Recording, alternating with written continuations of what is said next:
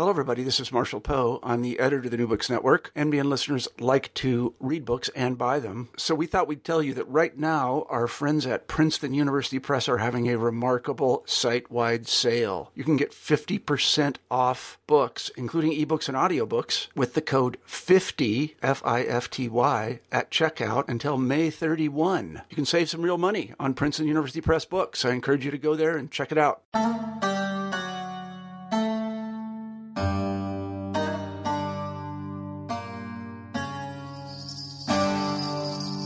Hello and welcome to another episode of New Books in Islamic Studies.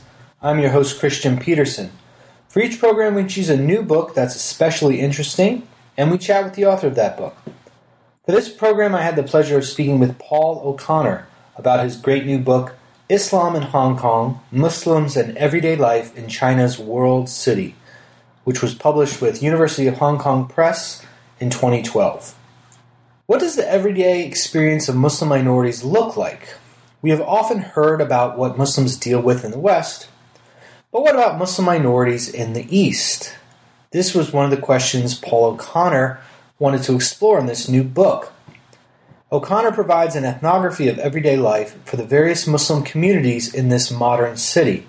He outlines institutions and organizations in the religious landscape of permanent Muslim minority communities.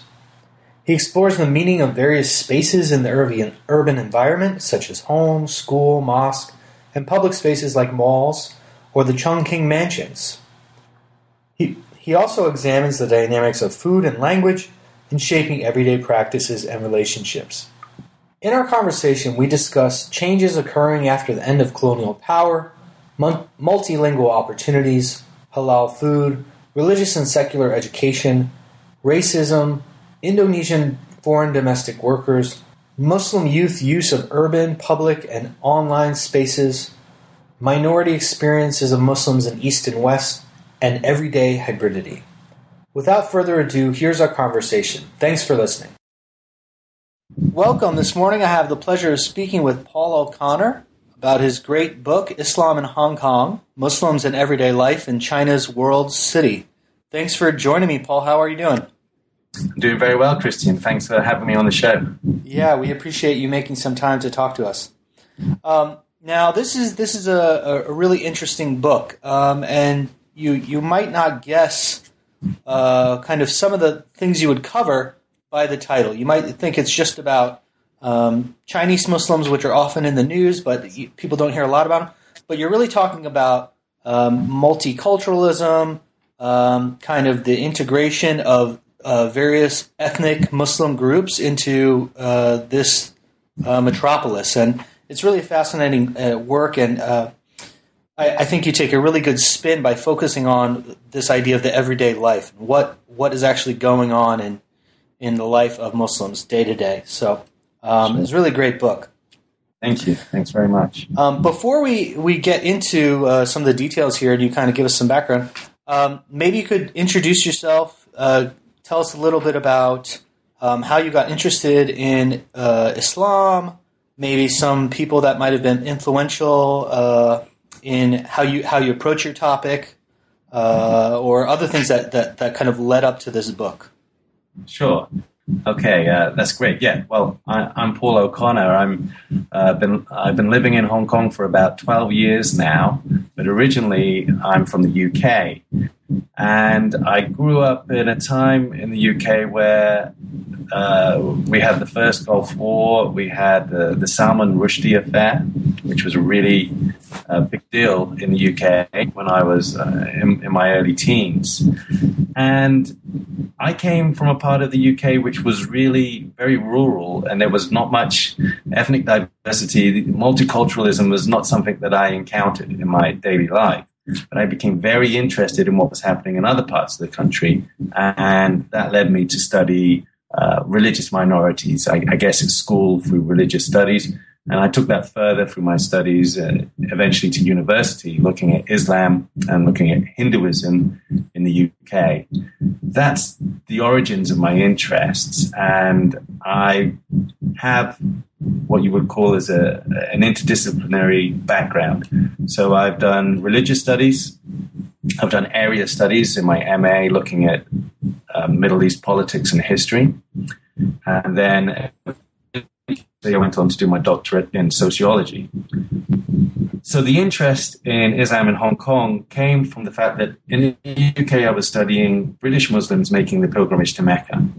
And my wife was from Hong Kong, and uh, we were going back for a visit. And I thought, I wonder if any Muslims from Hong Kong exist, and are they going to make the pilgrimage? And, and I started looking at the statistics. And when we arrived in Hong Kong, I was really surprised by the Islamic community here because it was clearly multi ethnic. It wasn't just Chinese Muslims, as you already mentioned. It was really diverse. And it was also very much established. It had a history. It was, um, it was very kind of low key as well. And that was a surprise coming from the UK, where issues of Islam are very much politicized and I noticed that in Hong Kong there was this kind of relaxed status. Being a Muslim in, in Hong Kong wasn't really a political issue. And so I thought, I've got to study this. I, have got to get involved and find out what's going on. So after my MA was finished, I basically got involved in doing the PhD out here. And um, that was really looking at, at young Muslims, looking at Muslim youth in Hong Kong and looking at their everyday experiences, what I ended up terming as everyday hybridity, what kind of mixture were they experiencing being often in many cases a South Asian Muslim in a Chinese cultural So that was the genesis of, of what became the book. After the PhD was finished, I expanded some of the topics and then focused more clearly on uh, the broader idea of Islam in Hong Kong and the experiences of Muslims. So that's that's that the background from from where I come and, and how the project evolved. Great. Now, uh, yeah, I think one of the key words here that that you get after reading this book is this idea of diversity. I'm wondering if you could kind of give us a snapshot. What what does the Muslim community look like in Hong Kong? Sure. Okay, so we're, we're looking at Hong Kong as having a population of around 7 million people. And Muslims make up about 2% of the population, looking at about 250,000 Muslims currently living, working in the territory. And of that 250,000, we have about 160,000, which fluctuates year on year, who are actually Indonesian foreign domestic workers. These are the largest proportions of Muslims in Hong Kong and they are actually a transient population because they are here to help with domestic chores, helping families so they go out and work, um, looking after children, looking after elderly people, and they may be here for two year contract up to something like 10 years, depending on what kind of uh, a deal they get. They are very, very uh, transnational. They, they don't become completely attached to Hong Kong, although a lot of them end up speaking Cantonese. And also, they're a, a young population. Most of these uh, people are young women. So we have interesting sort of demographic makeup when we look at the largest population of Muslims in Hong Kong at the moment, because Hong Kong changes so much, but at the moment being uh, young Indonesian women is contrasted then by uh, uh, um, another large group being the Chinese Muslims, uh, accounting for about 30,000 uh, Muslims, population being about 30,000. They are a more established community, but they're also a lot less visible they, um, being ethnically Chinese, they, they can choose to show their Muslim identity when they actually visit the mosque or if they're wearing the headscarf. But ultimately, they're a much more invisible uh, side of Islam in Hong Kong. And they also tend to be, uh, they have a different focus. So they tend to look at being Muslim uh, more important in their later life, following religion being more important in their later lives. That's contrasted with our other uh, large visible group, of South Asian Muslims, who number around somewhere between sort of 50 15,000 to 20,000. Uh, and that's kind of an ambiguous statistic because of the way the Hong Kong government does its uh, data and population. But we, we, we reckon there's probably up to 20,000 South Asian Muslims, if not more, in Hong Kong. Uh, a lot of these are Pakistani. And they have a much more visible presence in being uh, ethnically different uh, also being largely uh, visible as a male population in terms of the work that you see them doing around the territory, in terms of doing uh, a lot of uh, security guards, road workers, having a lot of uh, people involved in menial work. There's, a, there's quite a, a, visible presence of South Asian Muslims in those areas. I go into some of the history of that in the book, looking that evolved. And also, they're a younger population, so there's a lot of South Asian Muslims who are in school, who are going to the mosque while they're in their, their teens and, and going to Islamic kindergarten. So there's a very different dynamic across these different groups. And those are the key groups. And on top of that, have uh, a variety of other dynamics going on with expatriate Muslims coming from the Middle East, or um, we have Malaysian populations, we have even local Hong Kong uh, Chinese that are now getting interested in this um, and converting. So there's a lot of dynamics going on, and it makes a very interesting subject to observe and study. Um, and that's partly why I became so enthralled in doing this, is setting up a very different idea of Islamic community to what we observing in the West. And as you noted as well, the situation with uh, Muslims in China has a very different um, image uh, in, in, academia and also in, in, the, in, the, media. So Islam in Hong Kong doesn't fit in either perspective. The Muslims here aren't having the same kind of experience that they would have in the UK or in America or in Australia, those kinds of in Europe, but they're also not having similar experience to Muslims in China. We have a real mix, a kind of a, a liminality. They're in between these two worlds, and they share some of the experiences, but have their type, status, and day-to-day uh, encounter. One of the theoretical positions you take here, and you, you mentioned it uh, while you were kind of introducing the book, um, is this idea of everyday hybridity. Um, and you you mentioned in the book later people like uh, de Certeau and some others. What exactly? How does this help you kind of frame your study? Uh, what is what does this concept of everyday hybridity mean to you? Um, and how how might that be useful for for other people? Yeah, okay, uh, that that's great. A great question. Um, this was the real challenge when I started looking into what I was researching, I found immediately that all the existing work on Muslims as minorities, particularly in you know the developed West, this kind of urban experience of Muslims that was so important for, for Hong Kong, it, it, just didn't translate. There was a lot of stuff about um, cultural hybridity that seemed to be the most urgent, important thing to talk about because that's what I was seeing played out in everyday scenarios. It was urgent to, to address things through that that paradigm, but the paradigm didn't work because it was so contested. So, looking at what was going on in the UK, um, looking at what was going on in the States, the way in which hybridity had been criticized and really torn to bits as being just a mode of thinking for the elite, that it was only really addressing celebrated fusion. It had nothing to do with the, the actual everyday, the more mundane examples of cultural mix. And so I was really trying to grapple with this idea that hybridity is, is relevant in my situation to what I'm looking at, but a lot of what exists about uh, on hybridity doesn't include Muslims per se. It doesn't really uh, look at issues of everyday encounter, of language, of dealing with food. It looks more at style and appearance and image.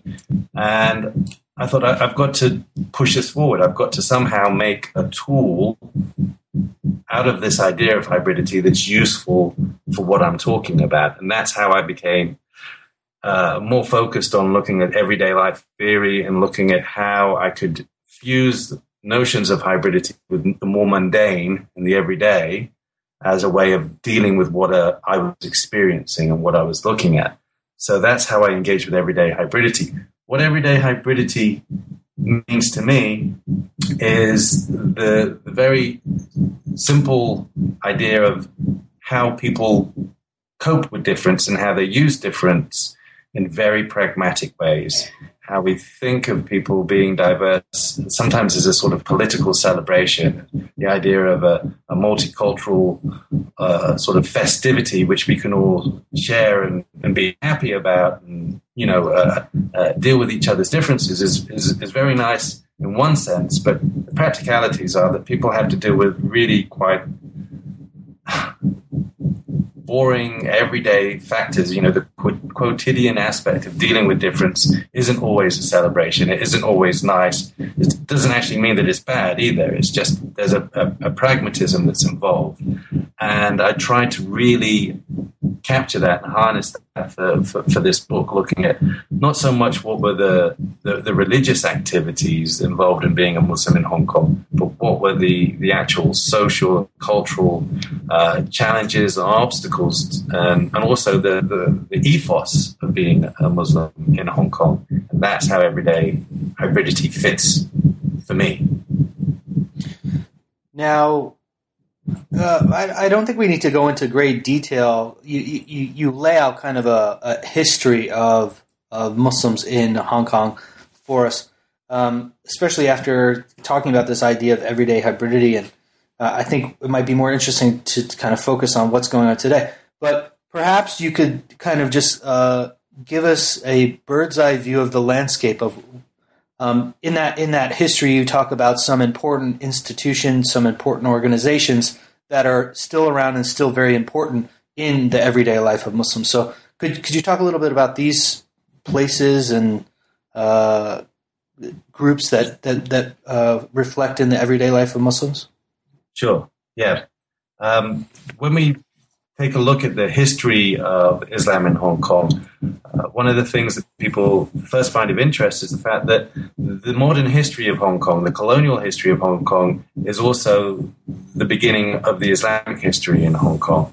Even though it was quite possible that Chinese Muslims came and visited and traded and even worked in Hong Kong prior uh, to the uh, 1840s, there was no real Islamic presence here. But as the British arrived, Muslims as soldiers, as part of the, the British colonial enterprise, as merchants, um, as sailors. They arrived with the whole mechanism.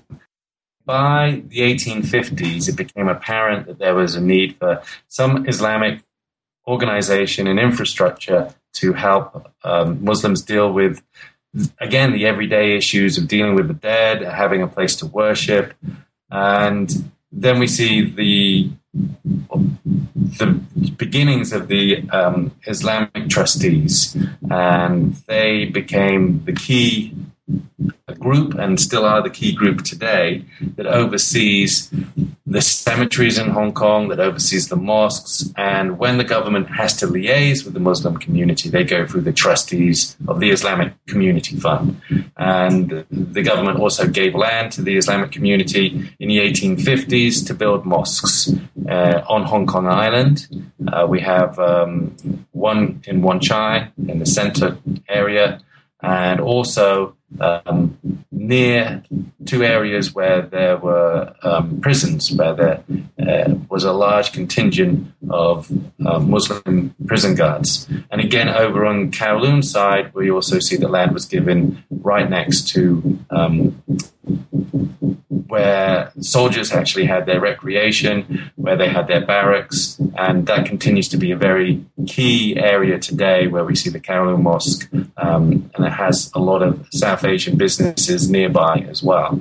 So that was the origins, and from that history uh, uh, of Islam in, in Hong Kong from the, the colonial period, we see that things have continued in many ways uh, there still remains a, a, strong presence of Muslims in the territory, and they still help contribute to the community in, in helping support. Like we see, it used to be that, that it was primarily a male South Asian majority of Muslims in the territory. Now we see that there is a, a majority of female Southeast Asian Muslims in the territory. So it's very interesting how Muslims have played a, an important role in Hong Kong's history and that they continue to, but how that role changes, just like Hong Kong changes as well, that there is that same kind of or almost a, a kind of a, a, parallel dynamic that as the territory changes, so does the different uh, profile and uh, importance and role of the Islamic community here.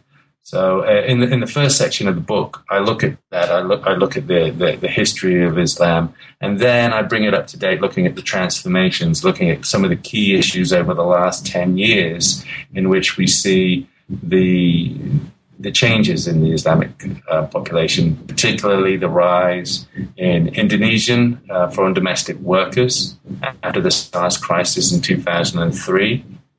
Also, look at some of the um, political issues, the the demonstrations that followed the uh, the Danish uh, cartoons in 2006, and there was an international outcry there about the the, Dan- the publication of the Danish cartoons, and also I, I speak about um, Chungking Mansions, which is a, a notorious place in Hong Kong for people who have passed through as as backpackers, and how that um, particular building is associated not just with Muslims, but it's associated with um, foreigners, with uh, um, ethnic minorities, and also perhaps with a little bit of danger as well.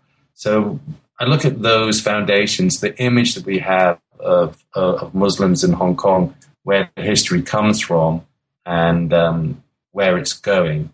Uh, and that's really the very first part of the book, how we, how we set that up and then we go on to look more at the actual religious practice and the issues uh, of everyday life as well. Yeah, and um, I, I, really appreciate how you focus on Muslim youth, which um, you, you, you kind of alluded to this in the beginning. In Islamic studies, usually we focus on kind of the elites uh, or text, right? So this gives us yeah. a really interesting perspective on on what Muslim life is like. Um, one of the first kind of topics you tackle um, is you, you call it learning to be Muslim. Could you explain uh, what what this entails for Muslim youth? And you, you talk about various locations, how this happens in the home, how this happens at school, at the mosque. Can you kind of tell us, uh, take us through kind of the everyday life in these various spots of how, how people are learning to be Muslim? Yeah, um, this seemed to be an essential thing to, to broach because we're looking at uh, largely a, a, group of Muslims that are born and raised in Hong Kong that are not in an Islamic um, culture. And I wanted to express some of the ways in which these young Muslims actually learn about their religion and they learn to become Muslim in a climate that is you know, as, westernized Chinese environment, basically. And, and I think a lot of people will actually find this section that it actually is quite a good mirror of what you might find about Muslims living in minority in the West. There is the same kind of situation in which uh, Muslim youth learn about Islam not so much from the community, but from their parents, first of all looking at how Islam uh, is practiced in the home and following some of those examples. And then around the age of seven, actually going to the mosque and starting to actually learn how to read the Quran. And of course, in Hong Kong, there's only only five main mosques, even though there are a number of, of small madrasas in the, the new territories now. So there are a number of different places where these young kids can go to learn about um, the Quran, and they tend to do that after school. This is very interesting because once they get to school, their religious knowledge uh, or their religious education pretty much becomes zero unless they're going to an actual religious school. If there's only a handful of Islamic kindergartens, the, a lot of kids are going to schools in which um, they might have a Christian background or, or, perhaps even a Buddhist background. So their religious education tends to be skewed in one direction. So beyond the mosque or beyond the madrasa, they are learning uh, very little about Islam in their daily life. They don't seem to have the same kind of knowledge. Uh, there isn't a, a, a, multicultural religious education in many of the schools in Hong Kong. So their religious education is confined to learning how to read the Quran and attending the mosque after school or attending the madrasa after school for a number of years until they have fulfilled their obligation to actually learn the Quran and to read all of the Quran. And of course, uh, for a lot of South Asian girls, that's that's the entire span of their religious education, um, and it ceases as soon as they've completed the Quran.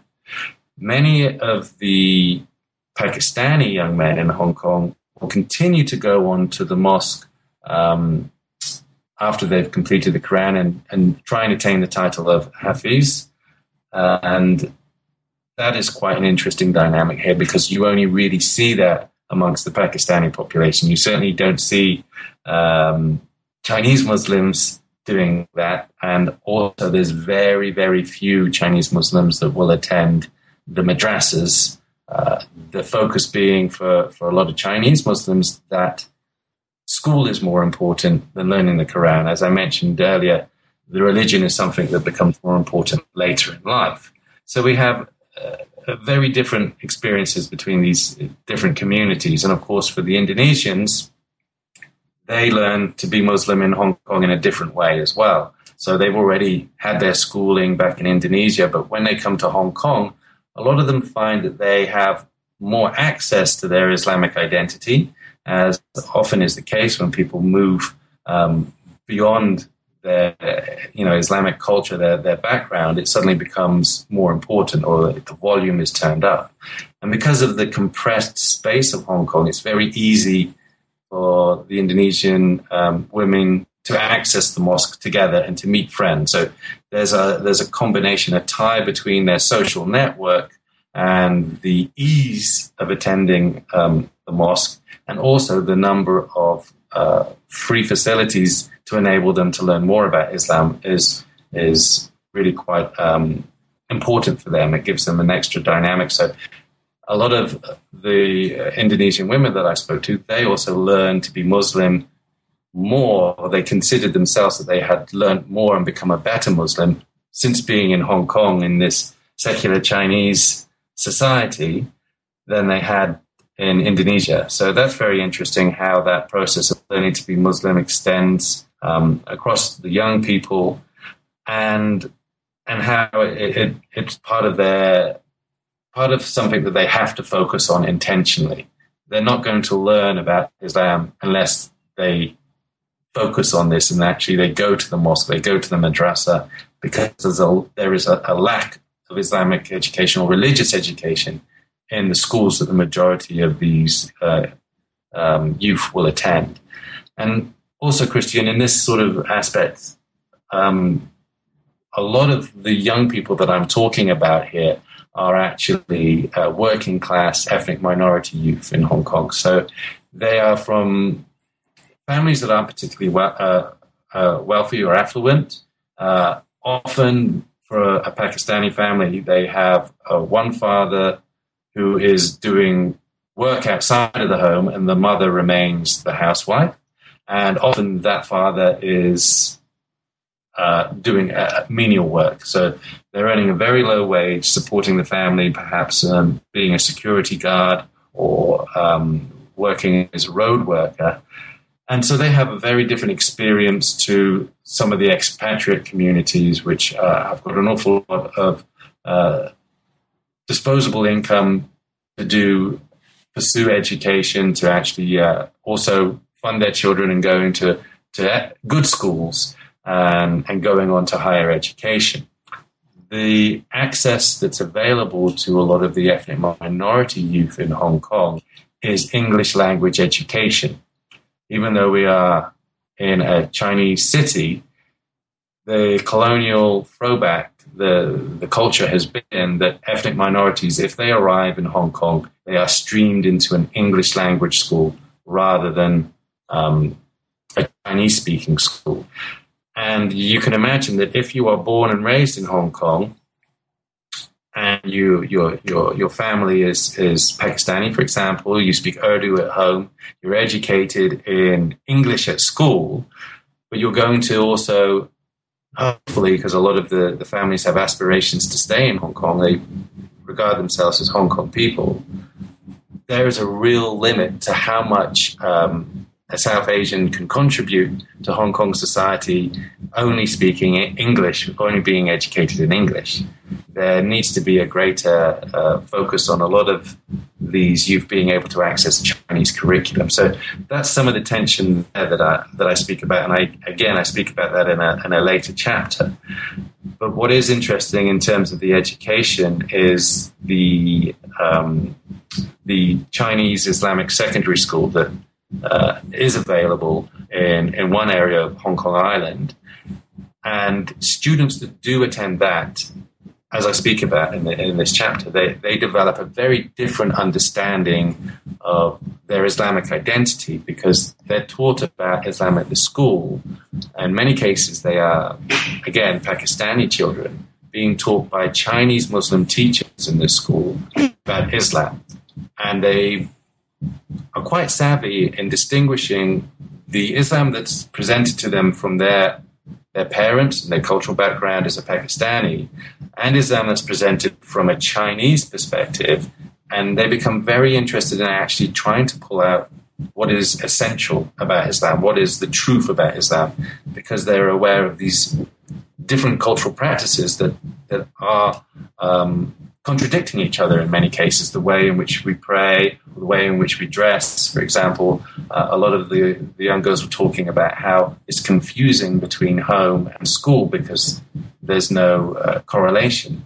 And so they actually become far more educated in Islam by having to deal with some of these contradictions and ambiguities, which is really quite interesting.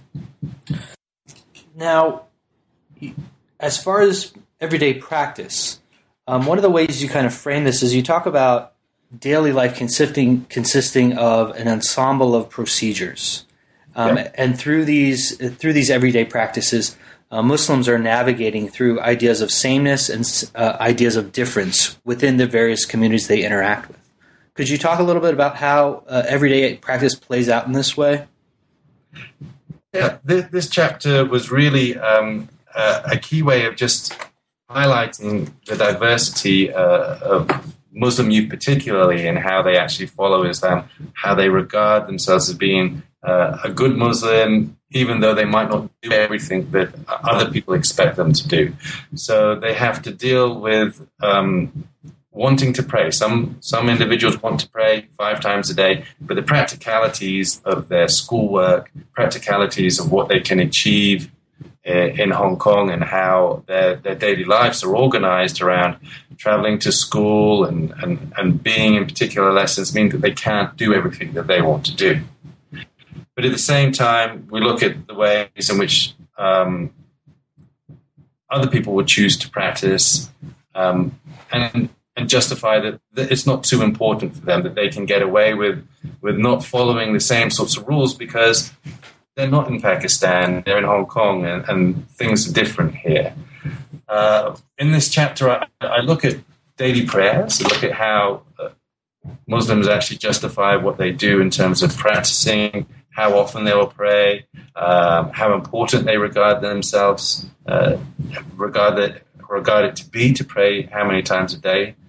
And then I also look at um, Ramadan and looking at fasting during Ramadan and how that is organized and how there are contradictions about what they might um, try and achieve. How parents will ask the children not to fast um, because it's too hard, it's, it's, too hot in Hong Kong, it's too humid, that they need to, to uh, try and keep their energies. And also, one, one particularly interesting comment was given by a 17 year old young man who talked about his challenges being in Ramadan, and the fact that Hong Kong is not a Muslim city, and so he had to deal with not so much the the challenges of, of going without food, but he found that when he was uh, around the city or traveling to school or going to work, he would be distracted by young women wearing short skirts, and and he was trying to be pure and keep away from temptation while he was uh, going through Ramadan. And he found that there were many challenges in Hong Kong because in Pakistan everyone is doing the same thing at the same time. Everyone is in step with you. Um, but in Hong Kong, it's more challenging, it's more difficult. So the, there are a number of different ways in which that is played out from the experiences of young people. Um, encouraged to be praying by their parents, uh, and also celebrations looking at Eid and how uh, the Pakistani uh, celebration of, of Chand Raat Moon, the, the, moon night, is performed in, in a much more low key way here in Hong Kong by uh, Pakistani families at the same time. Now, related to this, um, food also plays a very important part in, in kind of uh, not only ideas about authenticity, um, but also issues of kind of religious identity. Can you talk a little bit about how, how food factors in here? Yeah, um, this the, the, the research that I did on food, looking at the ambiguity of halal food in Hong Kong, actually has been one of the topics that has been uh, most hotly pursued here in Hong Kong. This is the one that people are most interested in living in Hong Kong, and that's because uh, it, it, Hong Kong is such a, a food oriented uh, environment anyway. And people are very interested to know what some of the challenges are for Muslims in Hong Kong. And when I actually say one of the biggest challenges is beyond um, some of the issues of racism that we'll speak about later, halal food is one of the real challenges. And this is something that again and again people bring up. And they'll say, you know, there's not enough halal food in Hong Kong. Um, and it's not reliable enough. But just to give you some of the actual background to this, if we think about um, Chinese culture, when we think about the prevalence of pork in Chinese cuisine, we see that there's an immediate cultural barrier here between Islamic culture and Chinese culture. And, and a lot of text and research on Chinese Muslims has, has also brought this up, and it's, it's a very interesting dynamic. In Hong Kong, we have that same issue, and a lot of the young people I spoke to just wouldn't eat Chinese food. And so, bringing this into the issue of everyday hybridity, I was very interested how we have a whole group of young Muslims in Hong Kong that won't engage in this aspect of Chinese culture, which is seen as one of the key things about Chinese culture, enjoying Chinese food. And when we think about the celebration of multiculturalism as well, again, food is one of the key ways in which people give a token of accepting difference by saying that, you know, oh, I'll eat Japanese food or I'll eat Indian food. It's, it's seen as a way in which people can actually kind of just give a token of multiculturalism. But in Hong Kong, that, that's not happening uh, with, with the Muslim community. There's a lot of uh, Muslims that just won't go near Chinese food. But by the same measure, they are engaging in Chinese culture in a much more uh, intense way by speaking Cantonese, for example. So we have someone who is is a huge fan of Chinese dramas and likes to speak to people on the on the way to school about what was on TV last night, all in Cantonese. And this same Pakistani uh, young man won't go anywhere near Chinese food because he associates it always with pork, not trusting any um, Chinese food to be halal in any way. Um, so that's some of the, the, the, ambiguity that we talk about is, is that tension between how uh, multiculturalism is played out by rejecting Chinese food but then also in some cases the the issue of what is okay to eat and what isn't. So, for example, some people think that it's okay to eat McDonald's um, because McDonald's is not Chinese food, uh, but then other people say, well, some of the food in McDonald's is haram because it's cooked in oil that uh, you know other meat products are cooked in oil. So there's a lot of unclear ambiguity about this. And I contrast that with Singapore. McDonald's in Singapore has halal certification. We don't have that in Hong Kong. The only body that can give out halal certification in Hong Kong is the Islamic trustees. And there's only a limited amount of interest from the local community for what businesses want to go for halal certification. I also talk about um, a popular uh, street snack, dim sum called sumai, fish sumai, which a lot of kids will buy on the way home from school because it's it's cheap and easy and tasty, um, and it's also fish. So Muslims actually feel that this is okay, this is halal, it's fish, there's no problem with it. But as we go on to talk about in the chapter, there's uh, this murmur of um, concern that some of the sumai actually has pork oil in it. And if it has pork oil, then it's clearly not halal. So Muslims have to navigate this food culture in Hong Kong, which is very unclear in many cases what, what is safe to eat and what isn't safe to eat. Even on festive occasions like the Mid Autumn Festival, which a lot of Muslims will enjoy celebrating this Chinese festival with friends, eating um, mooncakes, for example. Mooncakes uh, some of them are regarded as being halal and some of them aren't. And it's very interesting there isn't any clear uh, area, there's no clear situation in which people can actually say, this is obviously halal and this obviously isn't. There's a lot of crossover and speculation and concern. And also that intersects with uh, the cultural um, fusion of actual Chinese food and Chinese um, life, and also being a, a Muslim and pursuing those kinds of interests as well. Now, you mentioned this idea of racism, and specifically in a, a Western and uh, particularly an American context, there are certain assumptions uh, about what Muslims believe, what they should be doing, um, and a lot of that boils down to stereotypes that, that people just misunderstand what Islam is all about. How how does that dynamic work in Hong Kong? What what exactly is happening as far as issues of racism and how that plays out in prejudice practices? Yeah, this was again this was the thing that actually made me want to do the research in the very first place because particularly with young Muslims, noticing um, in the UK, where I came from, that British Muslims, British young Muslims, have a really hard time. They are already uh, have a stigma, um, and that isn't so much about race, or it's actually very little to do with race. It's a lot to do with um, the prejudice towards Islam or Islamophobia, as it uh, is termed. There is a, an out and outright concern from the West about what Islam stands for. The, the ideology, the motivations, uh, the militancy, everything uh, that is associated with the, the Islam is something that makes people uncomfortable, uh, particularly in the West. There's a lot of that association. In Hong Kong, that is absent. That doesn't exist.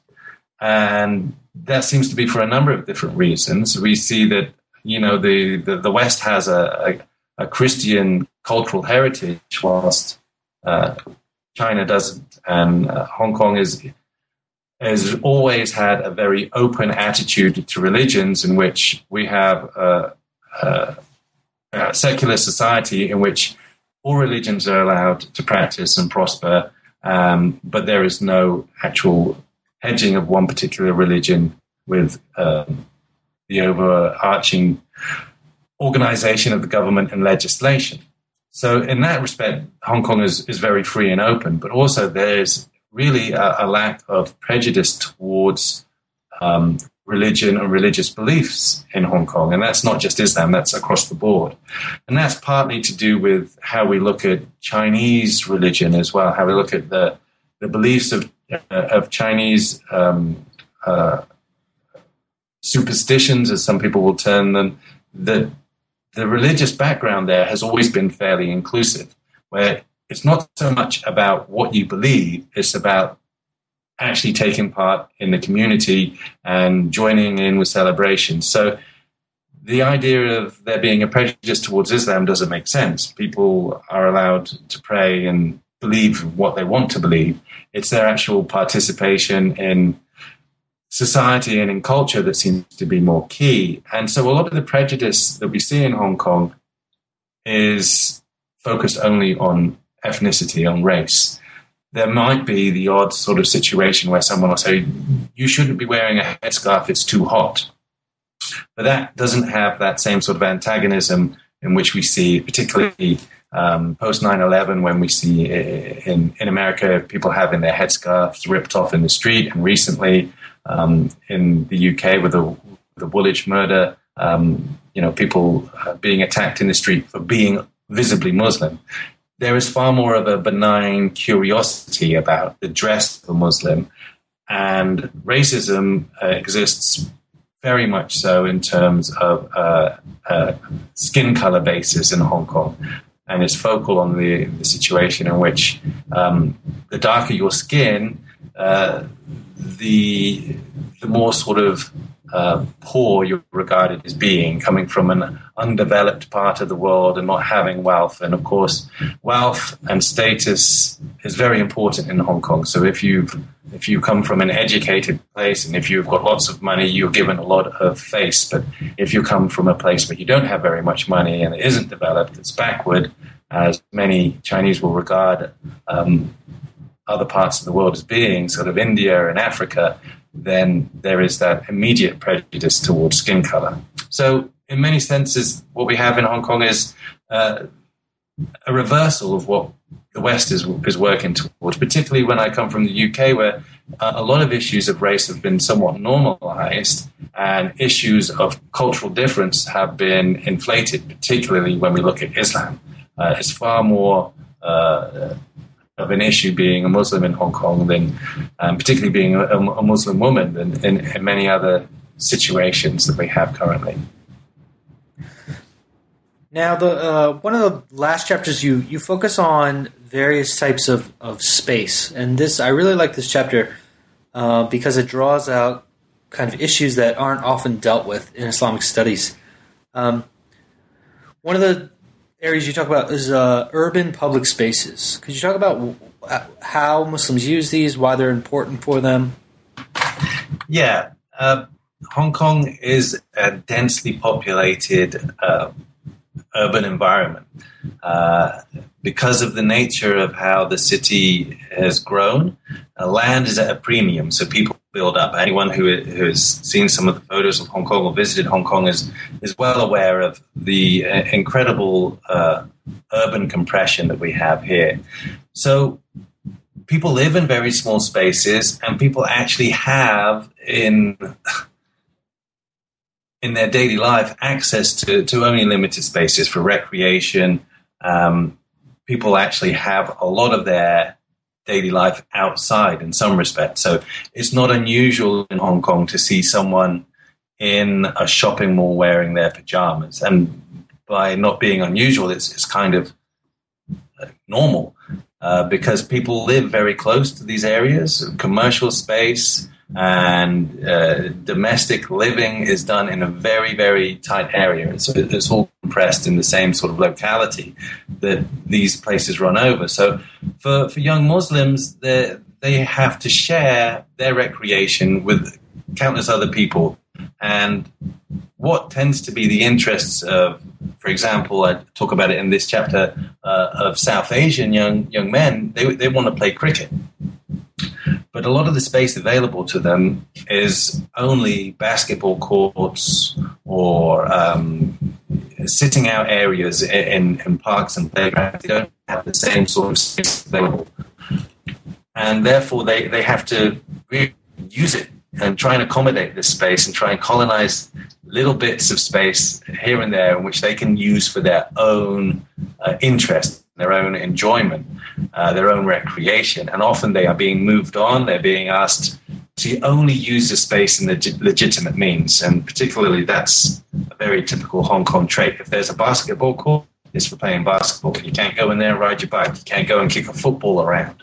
And you can't go and play cricket these kids find that they're always somewhat being a little bit subversive. They're always being dealt with with suspicion that they're they're causing trouble by not doing the legitimate thing in the legitimate space, and they're being moved on. But the only real spaces for them to play cricket are actual cricket clubs, which tend to be for the elite again, and a lot of working class Pakistani or, or, South Asian kids can't really access those environments.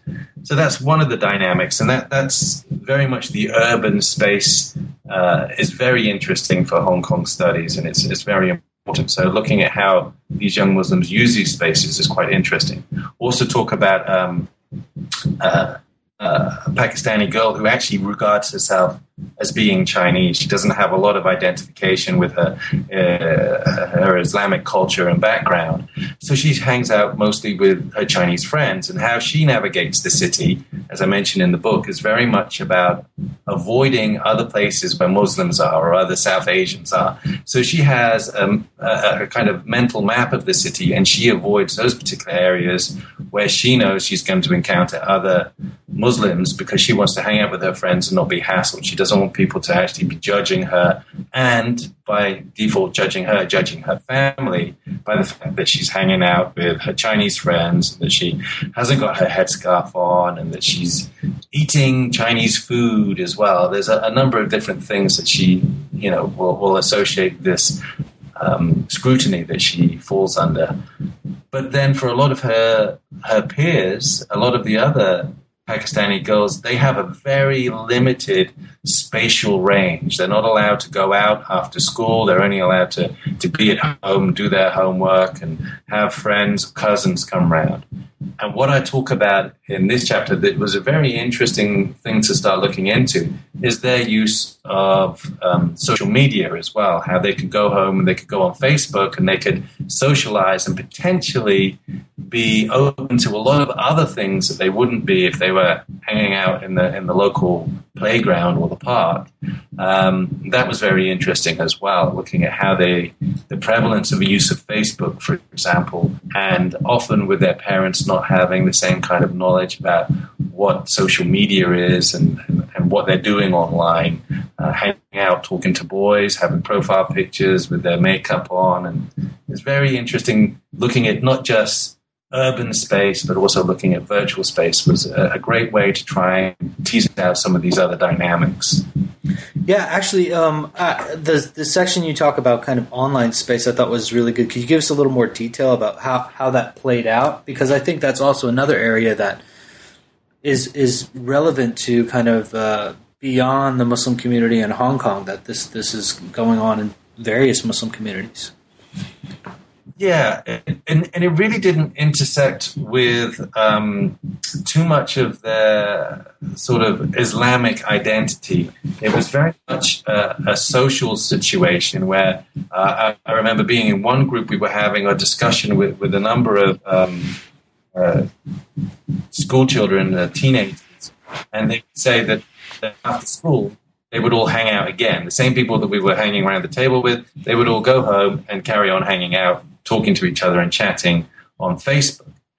But this also, this discussion also coincided with um, the uh, the assassination of Osama bin Laden as well, and it was very interesting to to hear about how some of these very quiet girls were actually completely uh, fascinated with trying to get hold of a picture of the, the dead Osama bin Laden. They, um, one girl was telling me that she'd been searching Google for the last couple of weeks trying to get a decent picture because she wanted proof. She she was not convinced that he had really been killed, and it, it was very interesting looking at how these other sides of their personality can be played out by being online. How they can follow their interests in looking for gruesome pictures of uh, a dead Bin Laden, or uh, in other situations, how they follow their favorite movie star uh, online or follow cookery tips and things like that. So it, it was a good way of learning more about their interests and how um, being online uh, was a real outlet for them to sort of expand their, their, their interests beyond what they were allowed to do in, in the general cycle of going to school and coming home and being at home. It seemed a lot more key for um, the girls in particular than the boys and because the boys have a much broader spatial range, they're allowed to go out. They they're, they're quite free to, to, to move around the city and do things. Um, but being online was quite different for the girls. It was a was a real outlet. Now, Paul, um, we've we've talked to you for a while. Um, are there any other takeaways that you think are really important from this book that we haven't covered yet? Well, um, I, think that the book is, is really helpful for people who are interested in, in looking at um, Muslim diversity, looking at the sort of social situations, the multicultural uh, plays uh, of being a, a, Muslim in a very different cultural environment, and looking at how uh, the intersection of different cultures overlaps. Um, particularly being in a Chinese city, this is very interesting take. Um, but from where this goes, I think that this leads on to, to looking really at other research about on Muslims in, in Hong Kong and looking uh, more at some of the religious aspects because this looks a lot more at the everyday uh, encounters and the, the sort of the, the, cultural values of being a Muslim in the territory rather than looking um, at some of the more key religious issues piety and looking at religious belief. So this is very much um, a, a, book about culture rather than a book about religion. Well, it's uh, I think it's a, a, welcomed addition, and I hope more people follow your lead. Um, what uh, what what kind of projects are you working on now? What what do you have coming down the pipeline?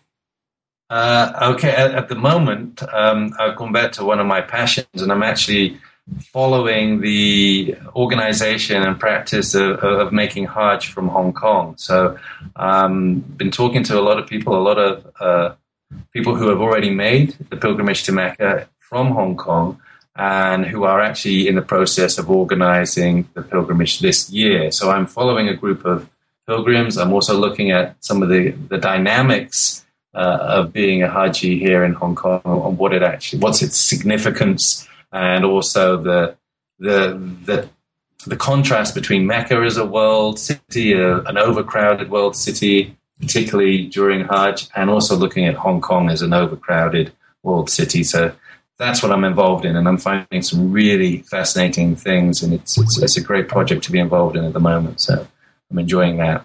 Great, yeah, that sounds wonderful. So maybe you can come back and talk to us when when, when all that comes together for you.